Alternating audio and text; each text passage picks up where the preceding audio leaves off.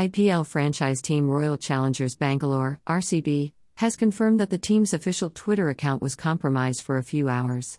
However, they have managed to get access to the account restored. The team also tweeted condemning the hackers who had accessed their account, stating that they did not endorse any tweets posted when the account was compromised, and said that those tweets have now been deleted.